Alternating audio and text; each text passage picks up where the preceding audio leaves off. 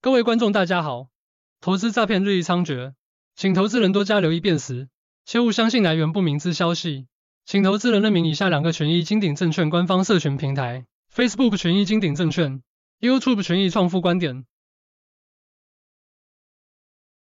大家早，欢迎收看群益早安。今天是一月二十九号，礼拜一哦，我是分析师江继达。上课前记得帮我们点赞、订阅、加分享啊。那如果你有任何投资问题，也欢迎你留言给我们哦。那今天是礼拜一，有很多的国际重要大小事跟大家做分享。首先，我们来看一下今天的这个本日焦点哦。第一个，经济衰退，股市一定会大跌吗？这个世界早就不一样哦。代表什么？我最主要是跟大家阐述是，我们看得到在上个礼拜五，欧洲股市联袂创下了一个新高哦，不论是法国股市、德国股市都持续的大涨。那跟着这个美国股市持续创高的一个动能当中，但是我们看得到，在接下来一月三十号的时候，我们这个欧元区的第四季 G D P 即将公布。那Q 四 的 G D P 现在市场预期可能欧元区的会稍微微幅的衰退，那这样子的微幅衰退，那一定会让股市大跌吗？当然答案是否定的哦，因为现在的股票市场跟以前的想法也许不太一样，至少短线的走势它是跟随着美国股市带领了全球股市的一个上扬，所以即使欧元区的这个 G D P 出现了微幅的衰退或者是平于预期的话，你可以看得到股票市场它继续走它的路，尤其是在美国股市的一个带动之下，看得到欧元股市呢在昨天出现了落后补涨创下了新高。那接下来在欧元股市以及相关的个股概念股以及相关的这个经济数据到底该怎么样去琢磨，也会在今天的节目跟大家做一个剖析哦。那第二个更重要是在美国的 F O M C 哦，这个联准会的公开市场这个委员会哦，再加上今年这个这个礼拜还有很重要的重量级的经济数据，不论是在 A D P 的小非农还是像非农的数据、失业率的数据，都在今个礼拜会是公布。那重要的数据加上 F O M C 的利率决议，对于整个的台股也好，或者是美国股市会有什么样的冲击？我们该去获利调节、逢高做这个落袋为安的动作，还是说应该参考什么样的经济数据才是最重中之重的一个焦点哦？那么系好安全带也是这个礼拜最重要提醒各位投资朋友的一个焦点。好，那我们首先来看一下，回顾一下经济数据了。在上个礼拜五的时候，美国的十二月的一个 P C E 哦，简单带过带过哦。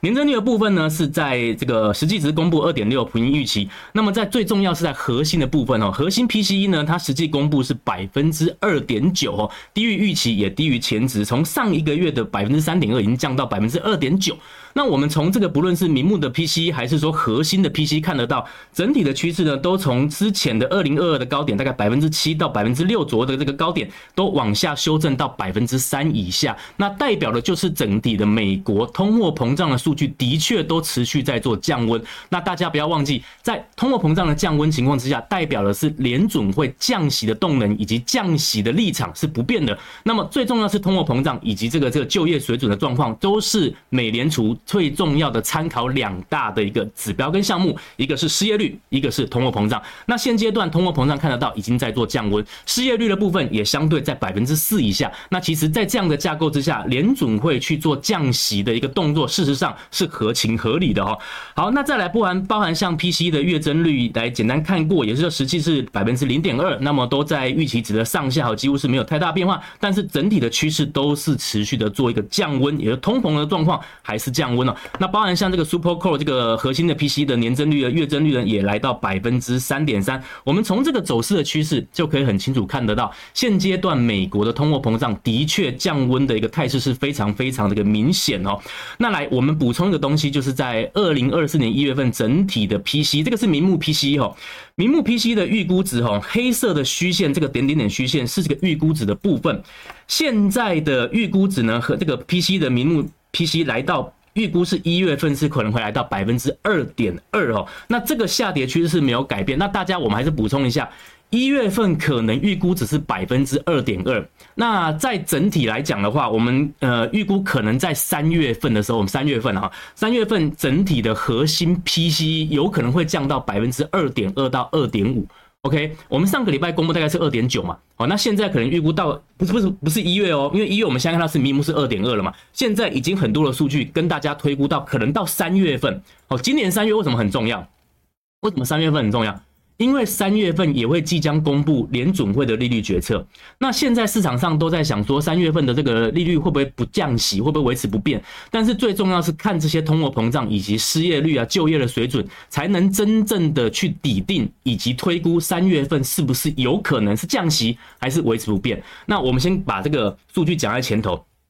现在的预估值以三月份来讲，核心 P C E 可能会降到 二点二到二点五 了，所以它是持续往下走。因此在三月份的利率决策，事实上还是有大概接近 百分之五十 的机会会是做降息，那降息大概一码的一个空间哦。即使三月不降，五月份几乎是 百分之六十 以上会去做降息哦。这个你们心里要，大家投资朋友心里要先有个谱，就是三月有可能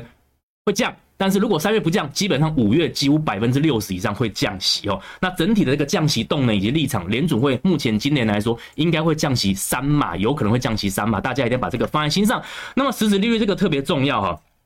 哦。好，随着这个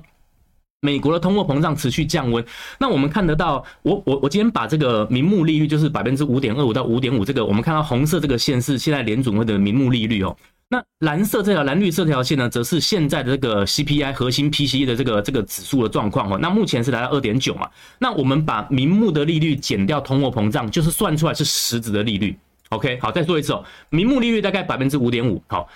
通货膨胀大概 百分之二点九， 那你把名目利率减掉通货膨胀，算出来就是实质的利率哦。那现在的实质利率已经高达 百分之二点六 了哦。这个水准为什么 二点六， 我觉得它算是一个比较警戒值，是因为如果当它的实质的利率会来到将近 百分之三 的时候，那代表经济是有可能会被很高的压抑住，所以当实质利率太高的时候，其实对美国经济不见得是太好。 OK， 所以现在来讲已经来到 二点六， 那换言之，如果联准会持续在加息不降息，然后配合的通货膨胀持续的降温，一个往上一个往下，把实质利率拉高到 百分之三 的话，那么对美国经济反而会有一个实质的紧缩效果，对于整体的经济发展是不利的。所以换言之，联准会不能让这个实质利率超过 百分之三 那么的高，所以他会怎么做？他就必须用降息，因为通膨在降嘛，所以他必须透过降息让实质利率压缩在 百分之三 以内。好，所以这个东西呢，一定要要把它要把它想把它好好想清楚，就是实质利率如果过高，对经济是不好的。所以我们合理的推估哈，合理的推估，在这种情况之下，三月份联准会是很有可能是去做降息的动作，哈，去做降息的，把这个实质利率去做一个缩小。好，那这个是在个人所得部分简单看过哈，那实际是 零点七 也高于了预期跟前值，在上个礼拜五公布。那十年期的公债殖利率部分呢，在上个礼拜五盘中的时候，因为公布了个人支出表现还算优于预期哦，所以让整个殖利率冲高到 百分之四点一六， 但是随即在这样子一个消息冲高之后呢，也慢慢又回温到 四点一三 的一个一个水准哦。那么美国人仍然热衷去消费，那么使短线的殖利率反弹，但是呢，要看到经济降温，其实殖利率才会做下跌。那现阶段你们只要知道说，在消费的这个呃个人消费，只要是消费支出有提高的话，事实上就会稍微 push 一下经济，稍微 push 一下往上，什么调高一下这个殖利率的一个动动动线哦。但是整体来说都是比较偏短线的一个刺激哦，它并没有起到一个大幅度说哇直接冲高到 百分之四点五 甚至 百分之五 以上，目前看不到，就是短线这样震荡哦。好，十年期的这个公债殖利率周利率稍微简单看过一下，短线有稍微拉上来哦，大概接近 百分之四。德国期的公债殖利率呢，在上个礼拜表现还算过得去啊，这个涨了 零点三九 个百分比，但是比较强的还是在美国的十年期公债。我们这个这个蓝色框框这边还是提醒大家哈，虽然在上个礼拜五涨了 零点四六 个百分比哦，那但是现在的美国十年期公债殖利率呢，也都是被五十日均线跟这个下档的两百日均线在这个地方做一个微幅的收敛，那点数的地方呢，大概会是在 四点一三到一四 这个地方做一个震荡，就是这个蓝色框框这个地方哈。那五十日均线没有突破之前，原则上应该就是在这个地方做整理哦。美元盘中大家简单看过，就是我们刚刚讲的这个受到 P C 的影响哦，稍微有来到 一零三点四 这个水准。那么真正最大最大压力可能会是在一零四甚至一零五以上，会是比较美元指数的压力。那短线呢，殖利率的震荡，短线的稍微小幅震荡，那带动了美元指数稍微弹高，但是还是比较偏短期来看待就行。本日的焦点部分呢，稍微注意一下哈。二月一号在这个礼拜的时候呢，美国 F O M C 利率决策会议会公布，那再来包含像英国央行的利率决策也会在同一个时间点，当天的晚上也会公布利率决策哦。那么我们现在预估大概这一次的美联储的利率决策，包含像英国央行也好或美国央行，应该都是维持利率不变，但是稍微注意一下，即使它维持利率不变，要注意一下它对于未来利率的走向，以及对于通货膨胀以及经济数据他们的看法，那尤其的重要，因为它会影响影响到今年三月份真正的这个利率决策到底它是要降息还是持续维持不变哦，所以我们推估在二月一号的时候呢，联准会应该是保持利率不变哦，所以大概中性看待，但是要留意一下它的谈话内容，三月份到底他们的这些官员的主轴想法是什么哦。那么在经济数据的部分呢，一月三十号了解一下这个 J O L T 的这个职缺数哦，那另外在这个礼拜三一月三十一号小非农 A D P 也会公布，那礼拜四的时候呢凌晨稍微注意一下 F O M C 这个美联储利率决议之外呢，当天的晚上还有美国国出请失业金的人数以及 I S M 的制造业的指数之外呢，二月二号比较重要的经济数据会是落在非农的就业以及美国的失业率，包含像平均的时薪月率，那个也对通货膨胀有高低起伏有很大的一个联动效果哦。所以今这个礼拜的经济数据也好，或者是各国央行的利率决策都相对非常非常重要，大家千万不要这个呃等闲视之哦，因为这个对于整个的国际股市，尤其是美国股市，以及不管是殖利率、美元指数还是利率汇率，都有很大很大的冲击跟影响。好，那这个是 J O L T 的职缺稍微简单看过，那目前的这个职缺数呢也稍微有一点回温，来到了大概八百七十万左右和八百七十万人左右。那么 A D P 那预期是 十四点八万人，前期前期呢是在 十六点四万人。那我们看得到这个小非农，我们讲说一般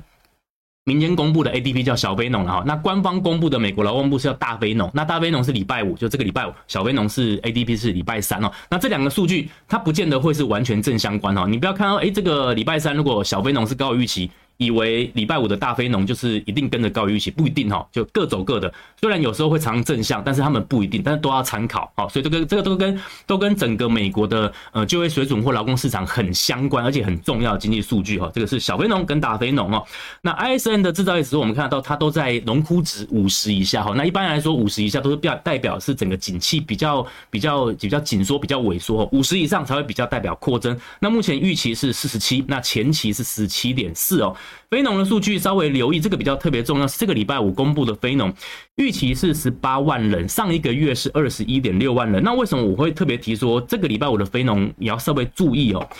因为在呃二零二二年应该是二零二二年那个时候，大概呃二零二三啦，应该说二零二三去年的时候，二零二三年一月份曾经的非农人数曾经有做过一个意外性的季节调整，然后那个季节调整我们看到这个蓝色这一个柱状体，它突然冲高到将近五十万人，所以那一天突然做一个季节性的调整之后，冲高到五十万人的时候，让那一时候美国股市稍微做一个比较大幅度的修正。所以这一次大家稍微注意一下，就是一月份的，在今年的一月份的时候，这个非农的人数稍微注意，虽然预期是十八万人，那会不会又有一次意外性的季节调整，造成美国股市的动荡？这点要特别注意哦。那但是在失业率的部分呢，应该预期还是在 百分之三点七 到 百分之三点八， 跟整体的这个失业率低水位维持不变。那但是非农的人数就要稍微稍微去听看听哈。好，时薪月率跟年率也简单看过，预期是 零点三， 年率的部分是预期 百分之四点一， 应该都跟上个月的一个数字差不多差不多。美国原油的部分呢，也门的胡塞组织那持续攻击了这些相关的油轮商船，那整让整个的红海区域、地中海区域相对的不平静，那甚至他去攻击英国跟美国相关的舰队，那也造成短线的美国油以及英国油在短线有稍微冲高。那么在上周五的美国原油涨了 百分之零点八，来到了七十八美元哦。那这个礼拜稍微注意一下 OPEC Plus、OPEC 加这一这一个礼拜他们会开这个监督理事会哦。那这些部长的监督会议呢，可能他们对于原油的减产应该不会有大幅度的做调整，应该是维持不变，减产的幅度跟这个这个数字应该是维持不变哦。那稍微注意一下这个石油的产量政策有没有做调整？那我们是预估可能会维持不变。那当然，短线上这个原油的冲高还是在这个地缘风险的部分去做刺激。那但是稍微注意这个。这个两百日均线的压力哦，短线这个两百日均线大概会落在七十八美元这边，如果有站得上去，我们再来看下一个关卡。但是现阶段随着这个地缘风险的部分呢 ，push 一下油价来到了两百日均线，那这个暂时把它当做短线的一个反弹来看待就好。至于它何时会变成从七六七八一路往上冲高到八十美元以上，后续还有很多很多的因素要去做参考。但是现阶段短线暂时去做这个呃地缘风险的因素去做这个这个这个这个这个参考来去做判判断即可哦。因为毕竟美国现在的汽油需求仍然是相对的疲弱哦，这个对油价才是比较真正息息相关哦。油价的需求，那原油原油的需求如果是在相对低水位，其实在短短线上这个地缘风险只是稍微 push 一下油价，但是真正对油价能不能大幅走高，还是在原油的需求，尤其是美国汽油需求这一块，会是比较息息相关的哦。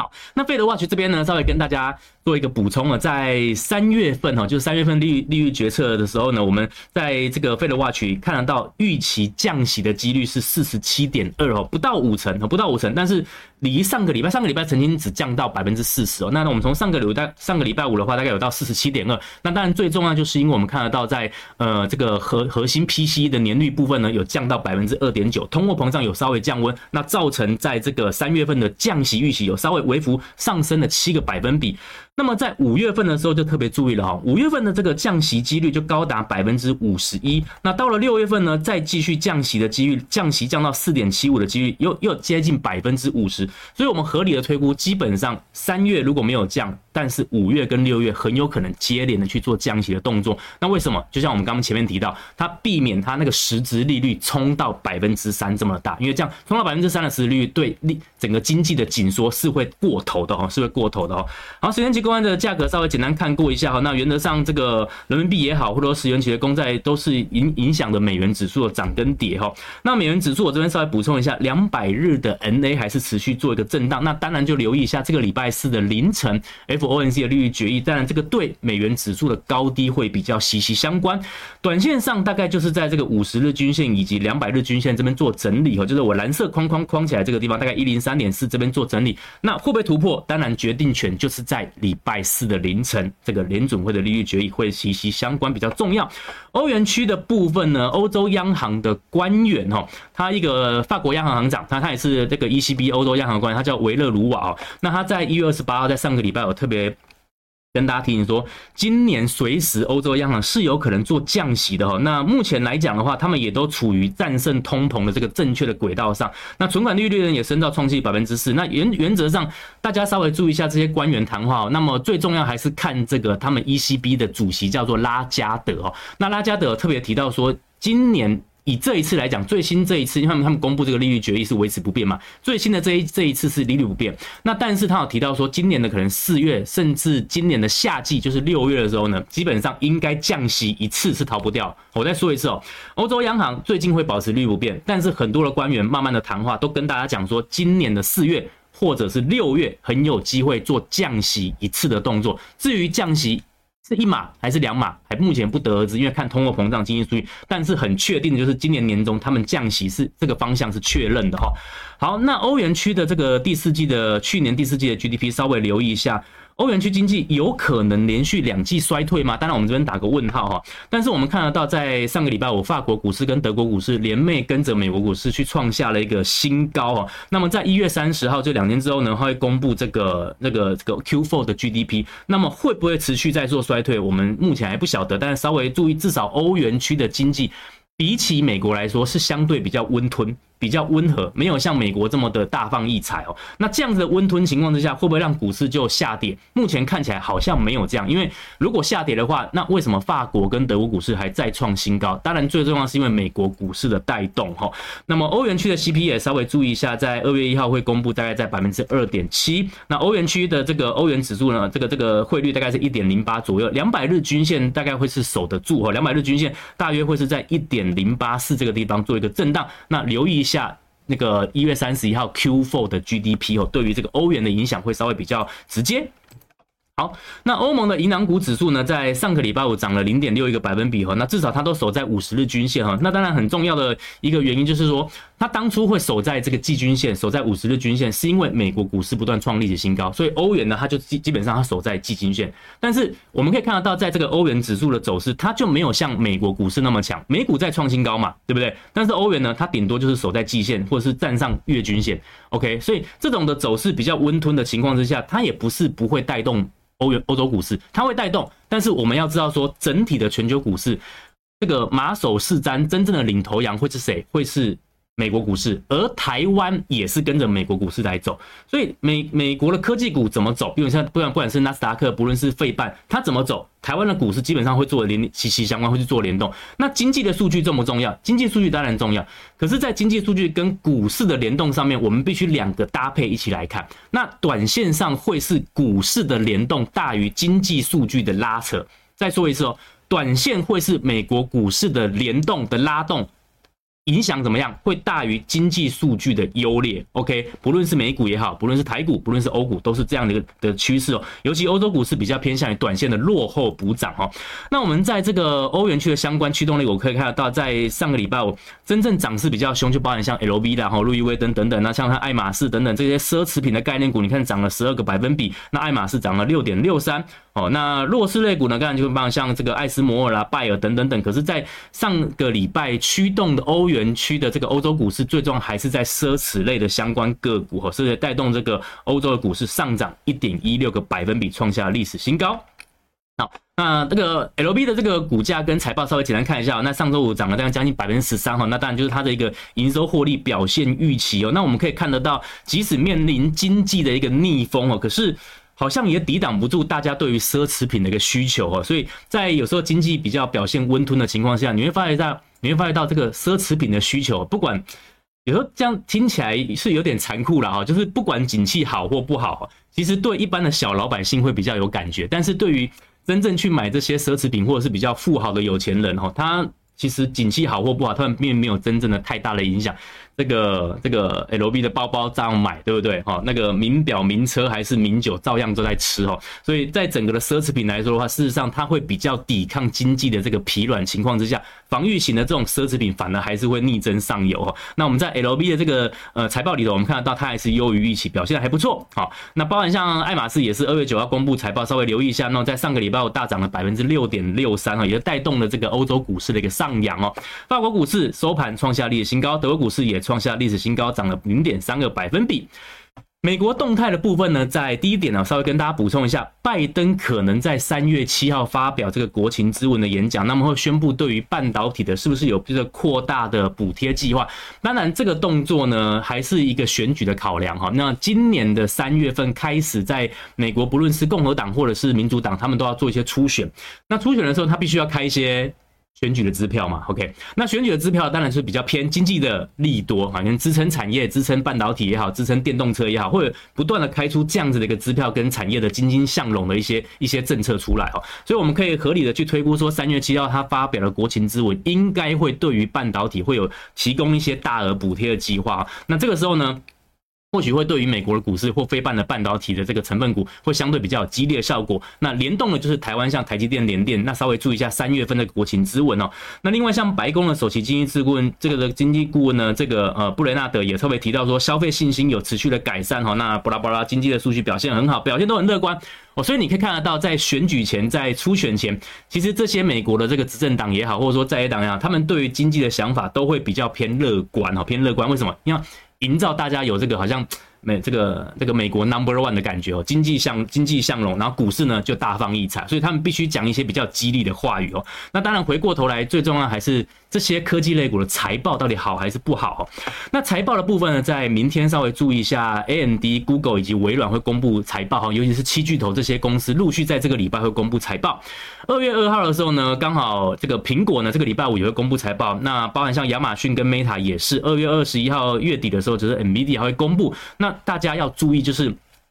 现阶段美国股市来到相对，我们只能说它不断创新高，来到相对高点嘛，这是事实啊，来到相对的高点，因为毕竟创了创创下历史新高。那配合了这一个礼拜这么多的重量级的科技类股会公告财报，那大家就要反过来去想哦。在财报还没有公布之前，美国的费半、美国的纳斯达克都创下新高，包含他们的个股，我们说像像苹果啦、Meta 以及这个微软，对，微软也创下了这个历史新高。他们还没有公布财报之前就创下历史新高，那大家就要反过来想，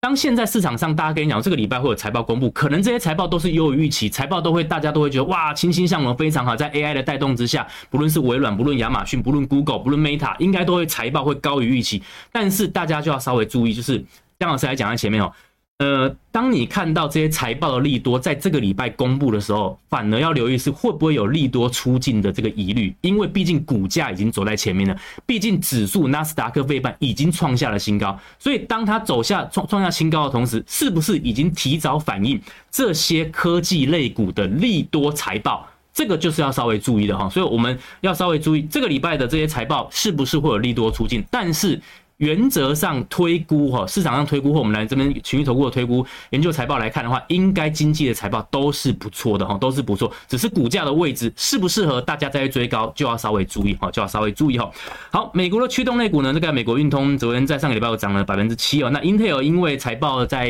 这个今年的预估第一季应该是财报是不如预期的情况下大跌了将近 百分之十二 哦，那么在整个此消彼长的情况之下，虽然英特尔跌了 百分之十二， 但是你们看到美国运通也好或波音等等的公司还是把整个的这个股价指数还是有撑在这个地方哦。那美国运通涨了 七点一 个百分比，道琼呢还是创下了历史新高，涨了 零点一六 个百分比哦。S and P 也是哦。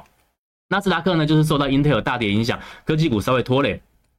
F N G 在 Netflix 带动之下创下了波段新高， Alphabet 也涨了 零点二一 个百分比，那么 Netflix 涨了 零点一五 个百分比，我们看到连续三天都上涨，来到五百七十美元之上。七巨头稍微微幅下跌了 零点零九 个百分比，当然最重要真正拖累的会是谁？拖拖累会是在特斯拉，因为财报表现不如预期。那 Apple 的股价稍微注意一下 ，Apple 在上个礼拜在两百日均线大概一百八十二左右的稍微受到了一个支撑，支撑之后呢，稍微往上弹升，来到了一百九十四、一百九十五左右。但是在这两天的走势呢，有稍微有点过不太去哈。在这个缺口方形的这个缺口呢，大概一百九十左右，这个缺口一补掉之后呢，我们可以看到在一百九十五这个的附近稍微出现一个震荡。上周五大概跌了 零点九 个百分比，那稍微注意是因为这个礼。礼拜的时候，这个礼拜五，苹果也将即将公布财报哦。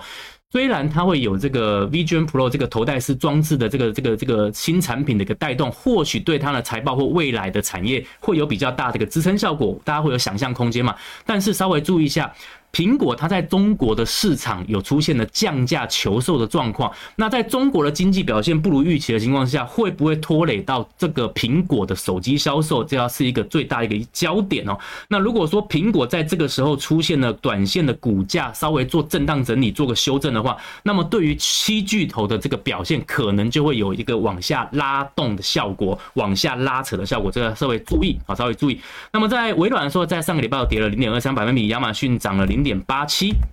Meta、NVIDIA 稍微简单都看过，那 A M D 也好或 NVIDIA 在上个礼拜稍微有小幅往下下跌，最重要是因为受到 Intel 暴跌的影响哦，所以短线涨多出现了一个震荡，但是还是提醒大家哦，短线这种震荡比较偏向于涨多的回调，并不是说你说、哎、老师那个短线震荡是不是整个要从多头变空头，倒也不要自己吓自己哦，目前的架构。多头架构没有改变，它顶多就是涨多的一个回调修正。那短多的回调修正也要稍微注意一下财报的这个消息。我们刚讲财报有可能变利多出尽，就要稍微注意哦。但是它也不至于到走空哈，不至于到走空。那今天稍微注意一下，在上个礼拜五，费半指数因为受到 Intel 暴跌影响了，在这个这个收盘的时候跌了将近 百分之三 哦。这个对台湾股市要稍微比较要留意，是因为台湾的科技类股有一些，不管台积电、联电等等也好，科技类股通常都会看费半的指数去做一个做一个参考。那费半上周五跌了 百分之三， 稍微注意一下今天的台湾股市可能冲击比较大的还是会是在科技类股，因为毕竟费半大跌 百分之三 哦，那么可能对台湾股市也会比较有负面的影响，这个要稍微注意。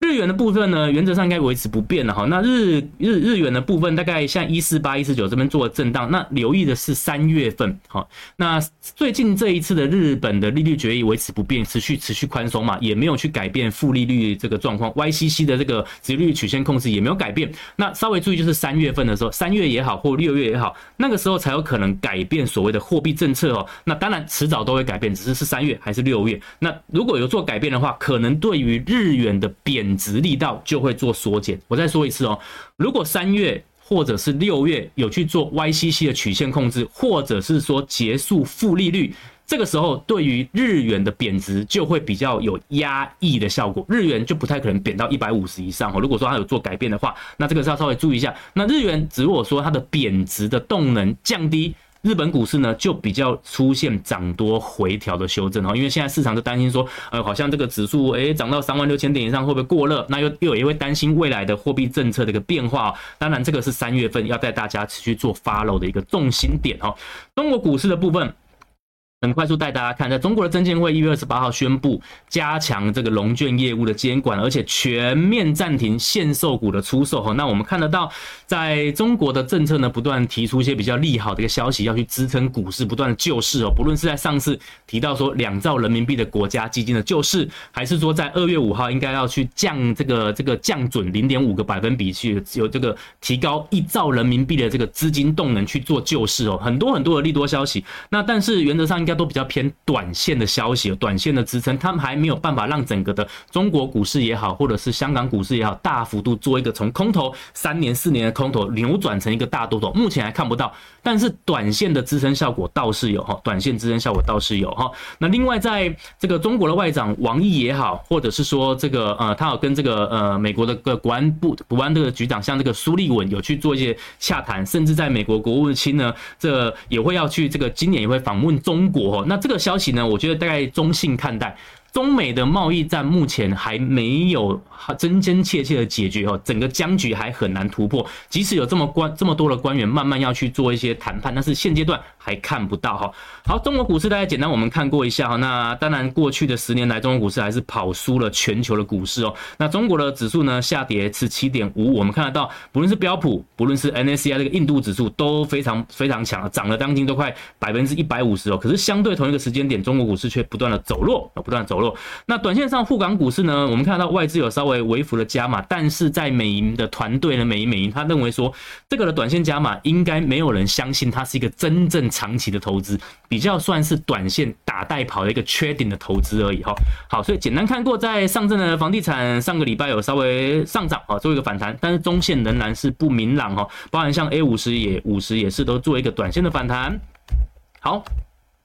中资地产股在 A D R 方面也是哦，就短线有反弹，但是事实上它也没有办法扭转整个一个大空头的格局哦。恒生的科技类股当然也更相对更弱哦，它领先 A 股去做走弱，虽然官方强力的做多，但是市场的疑虑还是很大哦。所以在香港股市来讲的话，恒生的一个科技类股相对还是跟其他的这个指数来讲还是相对比较弱。在上个礼拜我跌了 百分之三点七五， 你说像美国股市、欧洲股市持续大涨，然后中国政策在持续的救市救多，但是呢，你看得到科技类股竟然还是下跌 百分之三点七五 这么的多哦。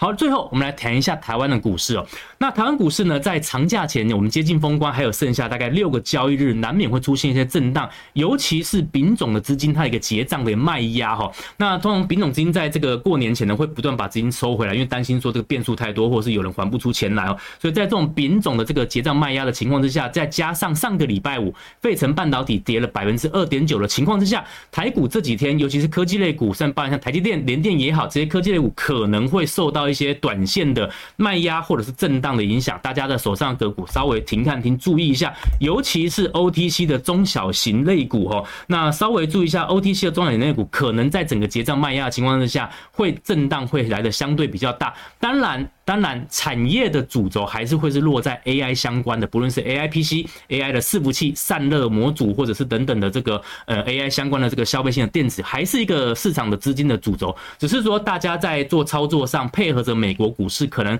涨多的小幅回调修正，那冲击的台湾股市的情况之下，大家在做操作的时候，尤其是剩下过年只剩下几个交易日，稍微停看停，在资金的水位控管上稍微注意一下，不要说 all in， 说我过年前哇整个资金全部 all in 下去去赌，倒也是不不需要做这种动作。那把你的资金水位降低，那